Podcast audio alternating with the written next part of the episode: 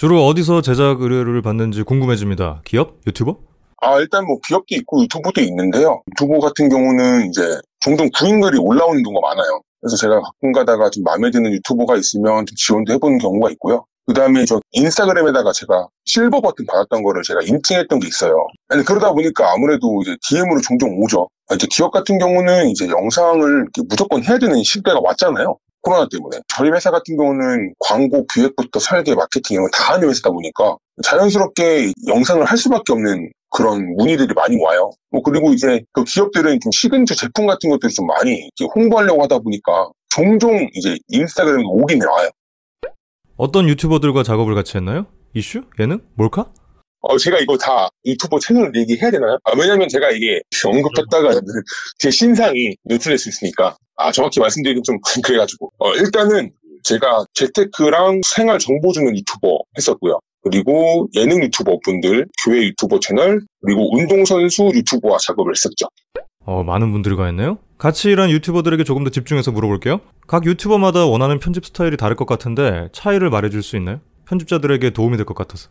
일단은 정보 유튜버 같은 경우는 깔끔하게 정보가 나오는 걸 원해요. 그러니까 시각적인 효과도 중요하지만 그 정보를 담고 있는 그 사진이라던가 아니면 뭐 데이터라던가 이런 것들이 어느 정도는 포토샵으로 만져서 좀 진행을 해야 되는 부분이 있고요. 그 다음에 이제 인포그래픽이라고 해요. 막대 그래프가 뭐 이제 올라갔다가 막 내려갔다가 하는 그런 효과를 좀 주길 원하거든요. 이게 사실은 혼자 할 수 있는 양이 아니거든요, 이게. 시간이 굉장히 오래 걸리는 그런 채널이에요, 사실은.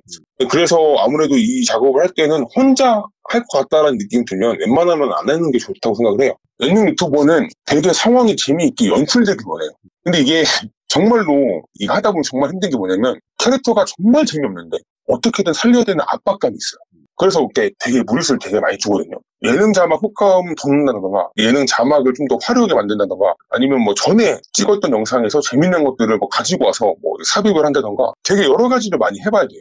그리고 이제 보통 예능 채널이라고 하면 하나의 카메라로 촬영하는 경우도 되게 많은데 3캠까지 촬영하는 경우 종종 있어요.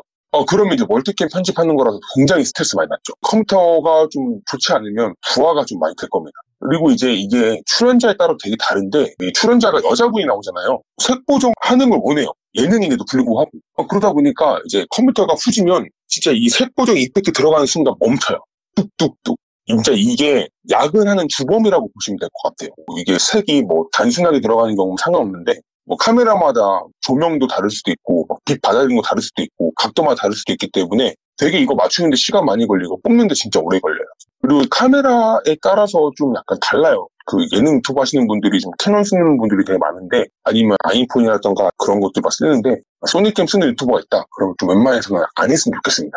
어, 왜냐면 소니캠이 4K는 진짜 좋아요 화질이. 근데 이상하게 FHD로 찍게 되면 되게 색이 후지거든요. 그러니까 시체 색 같아요. 사람 피부가. 그리고 인위적으로 맞춰야 되는데 그게 좀 시간도 걸리고 영상 뽑거나 편집할 때 컴퓨터 부하가 진짜 심각해요. 또 하나가 유행에 지쳐지면 안 돼요. 그 예능 편집은 투개 유행이 있어요. 근데 그거를 좀 어느 정도 접목을 시켜야 돼요. 그러니까 예를 들어서 오징어 게임 나왔으면 달구나. 어, 그런 거 한다던가. 근데 그런 거 안 하게 되면 이 채널이 발전성이 되게 더뎌요. 편집이 편했던 건 어떤 유튜버였나요? 제일 좋은 거는 교회 유튜버가 제일 좋습니다. 그러니까 양이 좀 있어요. 방대하게 좀 있긴 한데 제가 이해 말씀을 왜 드리냐면 작은 교회가 아닌 이상은 되게 체계적이에요. 어떻게 보면 교회가 하나의 회사처럼 보일 수 있기 때문에 이게 어떻게 나갔고 왜 나갔고 계획서가 다 정확하게 있기 때문에 편집자한테 요구하는 게 정해져 있어요.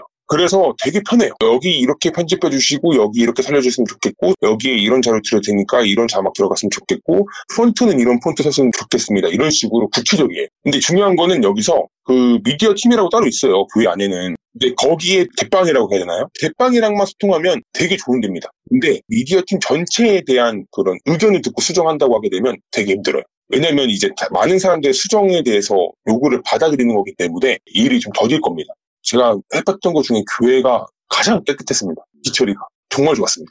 아무래도 종교다 보니까 험한 말도 안 나오고 되게 좋습니다. 잘 챙겨줘요. 막 커피도 사주고 어, 커피 막 기프티콘 줘요. 막 스타벅스나 이런 거. 아, 먹고 하시라고. 아, 되게 좋아요. 그럼 편집이 어려웠던 건 어떤 유튜버였나요? 아, 일단은 운동선수는 정보를 줘야 되는 부분이 되게 많아요. 뭐 강의하는 경우가 되게 많거든요.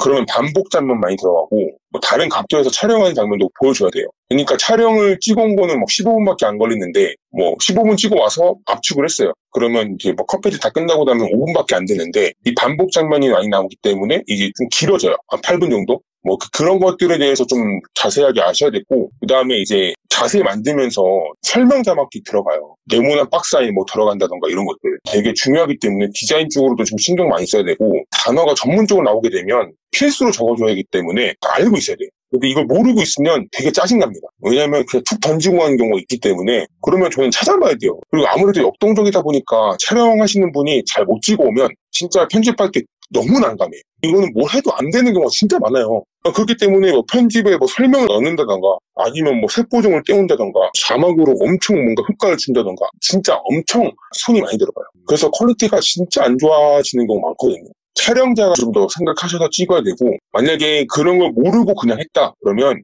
영상 퀄리티가 되게 안 좋게 나올 경우에는 그 편집자가 약간 독박을 다 쓸 수 있어요. 그래서 사실은 저는 별로 운동 유튜버를 좀 못하진 않아요. 제가 만나본 경험을 봤을 때는 좀 힘들다. 많이 힘들다.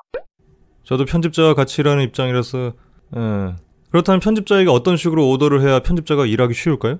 아 일단은 정확하게 기획을 하셔가지고 이 기획을 인지할 수 있게끔 뭔가 문서를 만들어줘야 돼요. 그러니까 내가 이렇게 촬영할 거고 어, 이런 장면 들어갈 거고 이런 질문을 할 거고 여기서는 웃긴 장면 꼭뭐 살려줘라 이런 식으로 디테일하게 기획 같은 걸 적어주시고 그리고 난 다음에 촬영 들어갔을 때 촬영에 미흡했던 부분이 있을 거예요 분명히 카메라가 갑자기 앵글에 잠깐 포커스가 안 맞다던가 아니면 뭐 이제 음성이 좀 안 좋다던가 뭐 이런 것도 여러 가지가 진짜 많아요 변수가. 그런 것들 하나하나 다 적어주시고 그러면 뭐 수정할 것도 별로 없고 오히려 더 능률이 빨라져가지고 다음 것도 빨리빨리 진행 가능하거든요. 아 그리고 이거 진짜 중요해요. 그러니까 영상을 보냈어요 편집자가. 진짜 빨리 확인해 주시는 게 좋아요 왜냐면 이 편집자 같은 경우는 보내주고 난 다음에 바로 수정을 해야 되거든요. 왜냐면 이 그 감각이 있어요. 그러니까 그 살아있는 감각이 있어요. 그리고 일을 빨리 끝내고 싶다라는 그런 생각이 있는데 이게 한참 늦게 오면 이 편집자는 밥 먹으면서도 기다리고 있고 어디 나가지 못해요. 그러니까 거기서 오는 스트레스가 진짜 많아서 나중에 그 불만으로 돌아와요. 그러니까 저 사람이 나한테 뭔가 좋게 해줘도 좋은 것 같지 않아요. 뭔가 좀 뜨끔하네요. 편집 업계에서 좀 괜찮은 평가를 받는 유튜버는 누구인가요? 아, 뭐, 이거는 제가 정확하게 들은 거, 그러니까, 어, 있긴 있는데 이 정치색이 너무 드러난 유튜버들이 좀 있어가지고 제가 이제 그 얘기 들었을 때 감독님 같은 경우는 되게 깔끔해요. 제가 유튜브 편집자를 새로 구한다고 가정하고 좋은 편집자를 판별하는 방법을 알려주신다면 어떨까요? 아, 일단은 유튜브 영상을 많이 보는 유튜브 편집가 진짜 중요해요. 자주 보는 유튜버가 다섯 개, 열개 이상 되는 사람은 되게 좋고요. 그리고 포트폴리오가 되게 다양한 분보다는 이 유튜브에 적합한 편집을 많이 하신 분이 되게 좋아요. 왜냐하면 다양한 것들을 하시다 보면 이게 안 맞을 수 있거든요, 적성은. 되게 달라요, 영상 편집이. 그러니까 지금 CF 겸 이제 바이럴 광고를 찍고 있는 회사다 보니까 유튜버랑 결 자체가 달라요. 그렇기 때문에 다양한 걸 한 것보다는 그냥 진짜 유튜브 편집에 적합하신 분이 있어요. 그것만 하시는 분. 그리고 제일 중요한 건 의사소통 잘 되시는 분. 진짜 안 되는 경우가 진짜 많거든요, 종종. 되게 힘들어요. 그리고 이제 열정 있는 분, 이 채널에 대해서 같이 키워보고 싶다 하시는 분들이 있을 거거든요. 그런 분들 되게 추천드립니다. 크몽 같은 사이트에서 편집할 때마다 건 by 건으로 진행하는 건 어떤가요? 추천하시나요?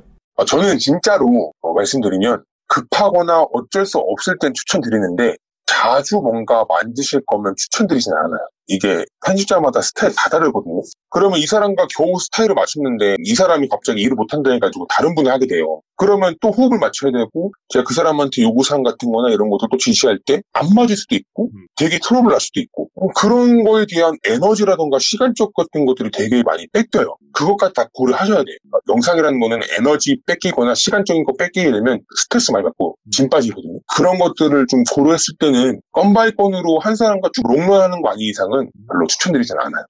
알겠습니다. 슬슬 마무리할게요. 유튜브 편집자가 되고 싶은 분들에게 마지막으로 하고 싶은 말은? 어, 이 길을 좀 가고자 하시는 분들이 굉장히 많으실 텐데 사실 이 직업이 그렇게 화려하거나 낭만적이지 않아요. 어, 그럼에도 뭐 하실 분들이 있기 때문에 본인 포트폴리오를 정말 잘 만들어가지고 준비했으면 좋겠고요. 뭐또 요새는 무료로 유튜브나 유료로는 클래스 101이라던가 패스트 캠퍼스, 콜로소 같은 곳에서 이런 전문적인 지식을 배울 수 있는 곳이 되게 많아졌거든요. 그래서 좀 뭐 미래를 투자한다고 생각하셔가지고 꾸준히 1시간에서 2시간 정도 공부하시면 될 것 같고요. 한 가지만 매몰리지 않고 다양한 것들을 많이 배웠으면 좋겠다라고 말씀드리고 싶어요. 고맙습니다. 아, 네, 감사합니다. 네. 영상 편집 쪽으로 일하시고 싶은 분들에게 괜찮은 정보였길 바랍니다. 다음에 뵐게요. 감사합니다.